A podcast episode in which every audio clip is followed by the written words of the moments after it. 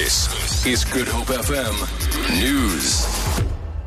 Good afternoon. The Western Cape Community Safety Department says at least four out of five police stations in the province are under resourced.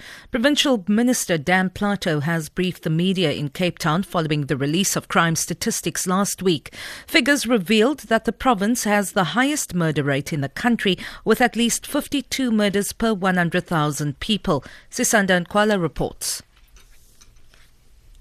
Plato says the analysis has found that most of the violent and contact crimes are concentrated in a few locations which they deem to be under-resourced. Ten precincts, including Nyanga, Khayelitsha, Mitchell's Plain and Bishop Lavis, have been found to account to close to half the murders reported. He says in many of these areas, the police to population ratio is more than double the national average, with stations like Nyanga having one police officer for every 700 people. Plato says the South African Police Service must take responsibility to ensure that areas hardest hit by violence are properly resourced. Sisanda Nkwala, SABC News, Cape Town. The defense for former tennis champion Bob Hewitt has officially requested the email correspondence in possession of SABC News showing that the three women who accused him of rape and sexual assault may have colluded prior to his trial. Hewitt was sentenced to an effective six years in prison on two counts of rape and one of sexual assault. The SABC reported on email correspondence between three of Hewitt's accusers showing that they communicated extensively about the case despite denying this in court. Hewitt's counsel, Johan Engelbrecht.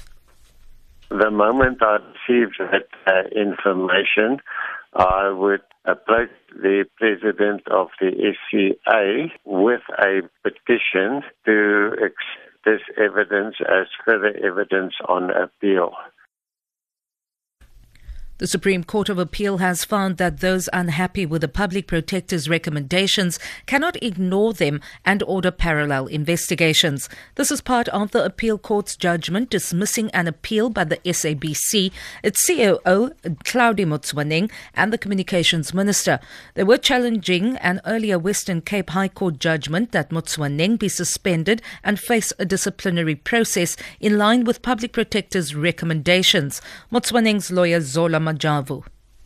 Firstly, on behalf of my client, he has uh, requested me to confirm and reiterate his absolute respect for the Office of the Public Protector, and most importantly, he respects the courts.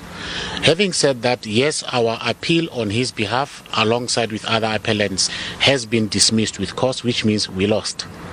What it does mean in effect for him, we are basically back to the Judge Schippers' judgment in Cape Town. George in the Southern Cape is among the top five growing economies in the country, developing at a faster rate than Cape Town.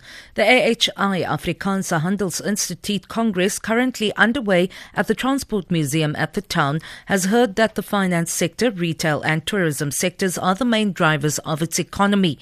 Chairperson of the local business chamber, Willie Cilliers, says growing the number of entrepreneurs in the region is one of the key aims to bolster small, medium and enterprises. There's a great spirit of business friendly environment created in George for the George municipality and the George Business Chamber that we can do business in George. That environment, environment is important to have entrepreneurs and also existing businesses to network, to get customers, to make good business, but also employ people in this, in this town. So that's crucial for us. For Good Hope FM News, I'm Vanya Klitschko-Collison.